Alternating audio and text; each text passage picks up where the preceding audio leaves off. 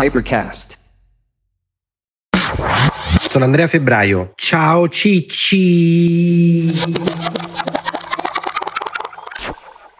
Allora, ciccini e ciccine, questa è una puntata speciale perché dall'altra parte del vetro ci sono anche mio fratello Luca che è venuto dall'Australia a trovarmi e poi nome Omen, un mio carissimo amico che fa il ginecologo, vi dico solo che si chiama Rocco. Chi vuol capire, capisca. Allora, per voi che l'altra volta avete sentito la puntata e se non l'avete fatta risentitela, vi ho parlato dell'exit blues. Cioè che cazzo succede quando uno vende una società, come è successo a me, per 300 milioni di dollari e dopo va in depressione perché dopo non hai un cazzo più da fare nella vita e dici che cazzo faccio, ho i soldi ma che faccio? Pier mi ha trasferito questo concetto e mi ha detto fai attenzione voglio essere il tuo coach ci sono già passato quando sei un imprenditore e fai un exit multimilionaria dopo potresti avere un periodo in cui vai un po' bananas quindi io che cazzo ho fatto? Dal momento in cui ho venduto la società sono passato al lato oscuro della forza e sono diventato da imprenditore un investitore. La prima cosa che ho fatto è detto minchia, ma mi faccio una bella esperienza nel mondo del venture capital, vado a Londra e mi faccio una bella esperienza da investitore. Credo sia stata la cagata più grande che abbia mai fatto in vita mia. Ho fatto questa esperienza che è durata meno di un anno a Londra. Vi dico solo che mi ero cagato così tanto il cazzo nel giro di sei mesi, eh, cioè ci è voluto poco, che mi ricordo che ero con la mia moto, è una moto vintage, stavo andando all'aeroporto di Fiumicino per imbarcarmi per Londra e ho pensato fortemente non voglio andare, non voglio andare, non voglio andare, non voglio andare, non voglio andare, non voglio andare, non voglio andare. Doppia curva prima di arrivare a Fiumicino, mai successo.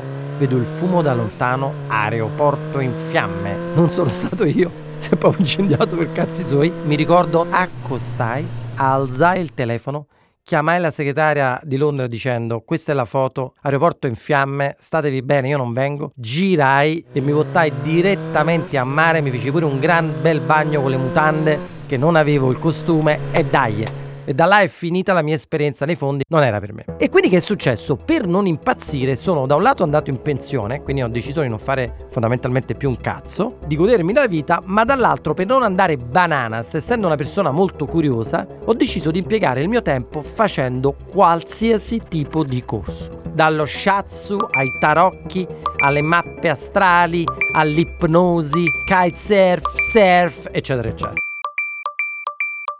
Vi sto parlando dei corsi perché vi voglio parlare di una cosa assurda che utilizzeremo oggi. Uno dei corsi più fighi che io abbia mai fatto in quel periodo è stato il corso di ipnosi. Questo corso di ipnosi che tra l'altro se lo volete fare è fighissimo, soltanto per medici o psicologi. Io non so come cazzo ho fatto, mi sono riuscito a infiltrare e mi sono fatto questo corso per diventare ipnologo, così si dice, e ho scoperto delle cose assurde. Credo che l'ipnosi sia stata una delle cose più sconvolgenti che abbia mai visto. Perché vi sto parlando dell'ipnosi? Perché oggi voglio farvi entrare nella mia mente e darvi tre suggerimenti fondamentali se voi volete investire. Sono delle regole come una bussola che secondo me dovete seguire ogni qualvolta vi viene presentata un'opportunità, che può essere un'opportunità di lavoro, un'opportunità di investire, un'opportunità nella vita. E che cazzo c'entra questo con l'ipnosi? Che per farvi passare questi concetti, in questo podcast facciamo un esperimento usando l'ipnosi. Per la precisione è un tipo di ipnosi che si chiama ericnosiana da Milton Erickson. Io vi darò questi consigli, ma se mi seguite, invece di rivolgermi al vostro conscio, utilizzerò una tecnica ipnotica per rivolgermi al vostro inconscio, in modo che queste cose che vi dirò rimarranno con voi per sempre. Faremo una serie di esperimenti mentali e lo sapete chi è il re degli esperimenti mentali? Uno dei miei grandi eroi che è Albert Einstein. Basta scrivere Andrea Febbraio Pinterest, vi esce l'elenco di tutti i libri che io ho letto, selezionato e che do ai miei studenti, ai miei soci, eccetera, eccetera dicendogli sempre la stessa cosa. Se leggete 10 libri a cazzo tra questi, diventate il doppio più intelligenti. Tra tutti questi libri c'è un libro bellissimo sulla storia di Albert Einstein. Credo che l'abbia scritto questo Walter Isaacson e utilizzeremo una tecnica che usava anche Albert Einstein per passarvi questi tre concetti. Innanzitutto dovete sapere che era un personaggio assurdo. Veniva da una famiglia con problemi economici Il padre a un certo punto si è messo a vendere, se non mi sbaglio, elettrodomestici, lavatrici, lavastoviglie, quello che è. Hanno girato vari paesi perché a un certo punto il padre è andato fallito. È vissuto la maggior parte della sua vita iniziale col problema dei soldi. Perché lui veniva da una famiglia che aveva avuto questi problemi e non riusciva a mantenersi. La leggenda che lui andasse male in matematica è una cagata. In realtà non andava male in matematica, ma c'era un sistema di voti diverso tra la Germania e la Svizzera. Quindi nell'importare i suoi voti sembrava che lui avesse preso i voti bassi, ma non era così. Albert Einstein che cazzo voleva fare? Non era neanche una persona particolarmente ambiziosa. Il suo obiettivo era quello di laurearsi e riuscire a insegnare all'università. Questo povero Cristo di Albert Einstein per una questione di, sapete com'è a volte all'università, no? Cioè il baroni, figli del figlio, bla bla bla bla bla. Non riusciva a insegnare, gli è stata rifiutata la cattedra all'inizio. Questo disperato, non sapendo che cazzo fare e dovendo mandare avanti la sua famiglia, ha accettato un lavoro di merda all'ufficio brevetti in Svizzera. Problema suo era che lui poi non parlava bene né inglese né francese, quindi non poteva fare tutti questi lavori e alla fine ha accettato questo lavoro. Questo era il classico lavoro dove lui non doveva fare un cazzo dalla mattina alla sera. Stava in questo ufficio brevetti e doveva mettere dei timbri su delle cose, aveva un sacco di tempo. Quindi che cazzo fa? Inizia a vagare con la mente. Inizia a fare questi esperimenti mentali. Tenete presente che lui aveva l'ufficio davanti alla stazione dei treni e la leggenda dice che lui guardando questi treni a un certo punto fantasticando su delle situazioni che potevano succedere. Cosa sarebbe successo se un ascensore fosse precipitato con una persona dentro e via dicendo, ha avuto la sua illuminazione. Quelle che poi sono diventate le sue due teorie, di cui la più famosa è quella della relatività. Che cazzo ha fatto Albert Einstein? Era giovane, ha scritto queste teorie, le ha mandate alla più grande rivista di fisica dell'epoca, erano delle teorie rivoluzionarie, lui non era nessuno. Questa rivista si è presa questa lettera, l'ha letta, l'ha fatta studiare e ha detto porca puttana, questo è un cazzo di genio. Chi cazzo è che ha scritto questa cosa geniale? E da quel momento Einstein è diventato l'Einstein che conosciamo noi. Ci sono però tre cose misteriose. Primo, quando lui ha creato la sua teoria e l'ha mandata, era una teoria approvata appunto, come dice la parola, in maniera teorica, non c'era ancora un cazzo di modo per provarla in maniera pratica.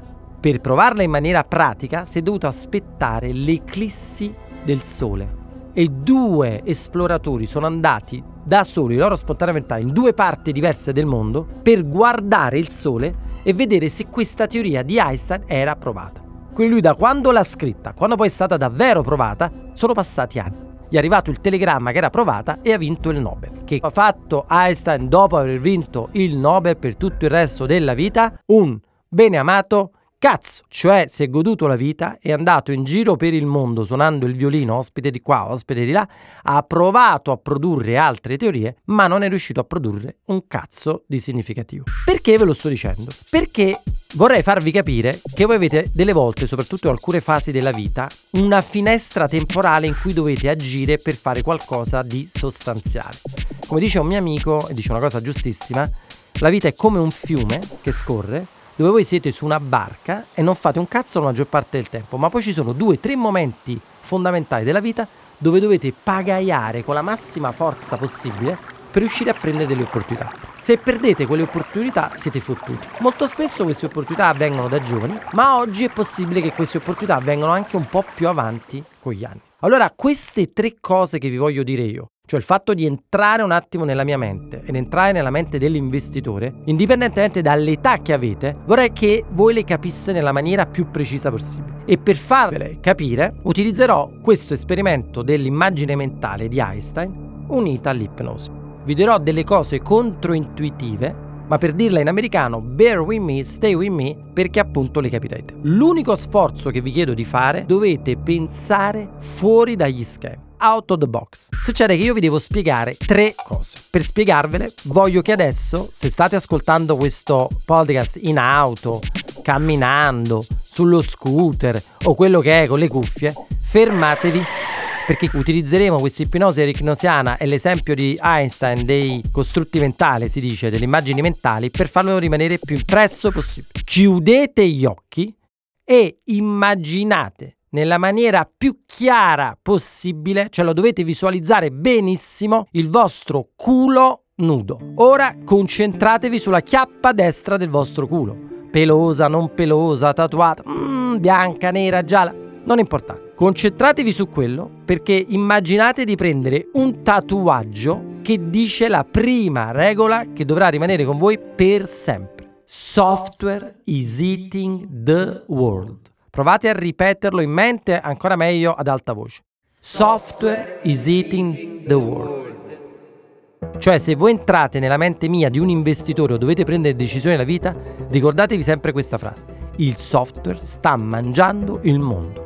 Aprite gli occhi e pensate insieme a me. Le aziende più fighe, quelle che sono emerse negli ultimi anni. Pensate a Airbnb, la più grande catena di alberghi al mondo per numero di camere, non è proprietaria di una cazzo di camera che sia una. Pensate a Uber, la più grande compagnia di taxi al mondo, non è proprietaria di una macchina che sia una. Facebook, TikTok, le più grandi società di media al mondo non hanno un cazzo di giornalista che sia uno. Vi rendete conto? Cioè che sono queste? Sono tutte delle cazzo di app che voi vi scaricate. Sono un pezzo di software. Non importa che tu fai l'avvocato, l'ingegnere, l'architetto, il traduttore, il porno attore, quello che cazzo fai. Se tu non ti rendi conto che software is eating the world, c'è il rischio che il tuo stesso lavoro un giorno venga soppiantato da un software e tu rimanga col culo per terra. Tu dici ma che cazzo c'entra? Parlando con gli avvocati, quando vendi una società sono contratti da 400-600 pagine, ci dicono gli avvocati, un tempo ci volevano ore e ore e tanti praticanti per scriverli, adesso ci sono dei software, tu indichi le clausole che vuoi nel contratto e il software ti scrive il contratto perfetto e tu non devi fare un cazzo. Quindi prima cosa, software is eating the world. Poi chiudete gli occhi andiamo sempre sul vostro culo, che a questo punto è abbastanza busy, perché una chiappa già l'abbiamo occupata, spostatevi sulla chiappa sinistra e incidete con un tatuaggio la seconda regola fondamentale. Money follows eyeballs. Vi ripeto, se volete fare i soldi, tenete presente questa regola. I soldi seguono le palle degli occhi. Cioè che vuol dire? Aprite gli occhi adesso. Se io ho un qualcosa, come questo podcast, ma voi vi siete chiesti per quale cazzo di motivo io sto facendo questo podcast? Lo sto facendo per due motivi. Il più importante è perché mi diverto. Il secondo to give back, cioè insegnare delle cose a voi, ma anche per le eyeballs. Se voi ciccini diventate tanti, tanti, tanti e scaliamo la classifica, sempre più in alto! È automatico che il podcast farà soldi, ma se questo podcast raggiungerà un certo numero di utenti, quello che noi facciamo, poiché io so benissimo che money follow eyeballs, se ho gli eyeballs, gli utenti, prima o poi il money arriva. Noi prendiamo questo podcast con tutte le sue belle puntatine, andiamo da Spotify e diciamo, caro Spotify, perché non ti compri questo podcast in esclusiva? E Spotify se lo compra se lo compra per il contenuto e se lo compra per il fatto di avere voi che lo seguite. Joe Rogan, il più grande podcaster in America, ha venduto il suo podcast che è stato scaricato da 100 milioni di persone a 200 milioni di dollari.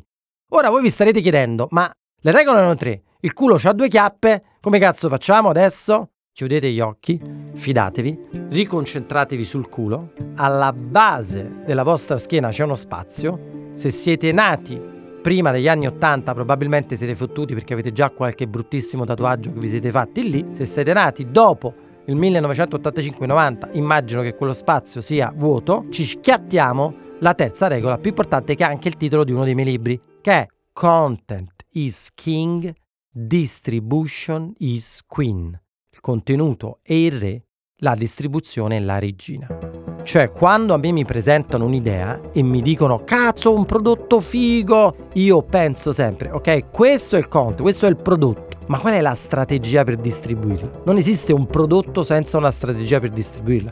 Nel media è ancora così. Per esempio, io adesso faccio questo podcast, il content, ma se non so come distribuirlo, come fare che arrivi a tutti voi, come fare a fare in modo che scali le classifiche, ma che cazzo l'ho prodotto a fare una cosa che poi nessuno ascolta. Queste tre regole sono delle regole che voi dovete applicare per tutto. Immaginate che sei una ragazza, sei a Parigi, tuo fidanzato si mette in ginocchio, ti dà l'anello e ti dice mi vuoi sposare? Tu là devi fermare e dire mmm, perché software is eating the world, ma siamo sicuri che vale la pena di sposarsi con questo oggi che ci sono tutte queste piattaforme, Tinder, app di incontri e dovete applicare questo a tutta la vostra vita.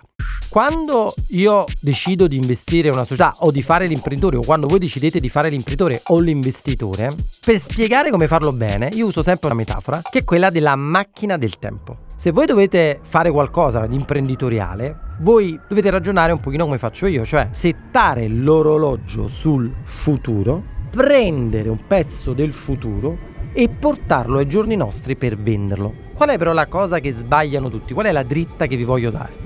È il timer della macchina del tempo. Cioè se tu l'hai settata troppo avanti nel futuro, quando riporti quella cosa dal futuro al giorno nostro per venderla, non la capisce un cazzo nessuno, perché è troppo avanti. Il segreto è settare questa time machine massimo 18 mesi avanti. Cioè voi dovete anticipare nel mercato dove la lanciate una cosa che arriverà tra 18 mesi e la dovete lanciare un po' prima che arrivi. Oggi non serve manco la cazzo della macchina del tempo, basta un telescopio. Voi puntate questo telescopio su nazioni che sono più avanti di voi, ad esempio l'America, io copio tutta roba americana, prendete roba che funziona in America, la copiate integralmente e la lanciate in altri mercati. Quindi qual è l'ultimo insegnamento? Voi non dovete inventare un cazzo di originale. Voi per avere successo dovete copiare qualcosa che funziona, in modo tale che voi in ogni investimento c'è il rischio idea e il rischio mercato. Io il rischio idea non lo corro mai. Cioè, se tu adesso mi vedi per strada, mi fermi e dici: Oh, ho un'idea fighissima! Non l'ha fatta nessuno nel mondo! Sapete che io penso? Sarà una cagata pazzesca. Ma se tu vieni da me e mi dici: Andrea, guarda che c'è questa idea, copiata. Già che mi dici copiata, mi rilasso. Poi dici: Guarda, è copiata e l'ho copiata da 10 che l'hanno fatta in America, 5 che l'hanno fatta in Cina. Ogni stronzo che l'ha fatto più o meno ha avuto successo, chi più, chi di meno. Io la voglio fare in Italia. A quel punto io dico: Ok Devo soltanto verificare il rischio mercato, ma sta roba funzionerà in Italia. Però, se come dice Warren Buffett, tu rimani nel tuo circle competence, cioè tu fai le cose nel settore che conosci, per te è facile capire se quella idea può funzionare in Italia o meno. Chiudo dicendovi soltanto una cosa. Einstein è morto nel 1955. Pensate che il signore, il dottore che ha fatto l'autopsia, ha pensato bene di rubarsi il cervello di Einstein l'ha tenuto per 40 anni a casa fino a che non l'hanno sgamato, dopodiché l'hanno sezionato in 240 pezzi e volevano spedirle ogni parte a uno scienziato. La parte più grande dove è conservata? Chi me lo scrive su Instagram per primo becca un altro bel regalo. Se l'ha già vinto l'altra volta non becca un ben amato, cazzo. Ciao belli, statevi bene ciccini. Ciao cicci.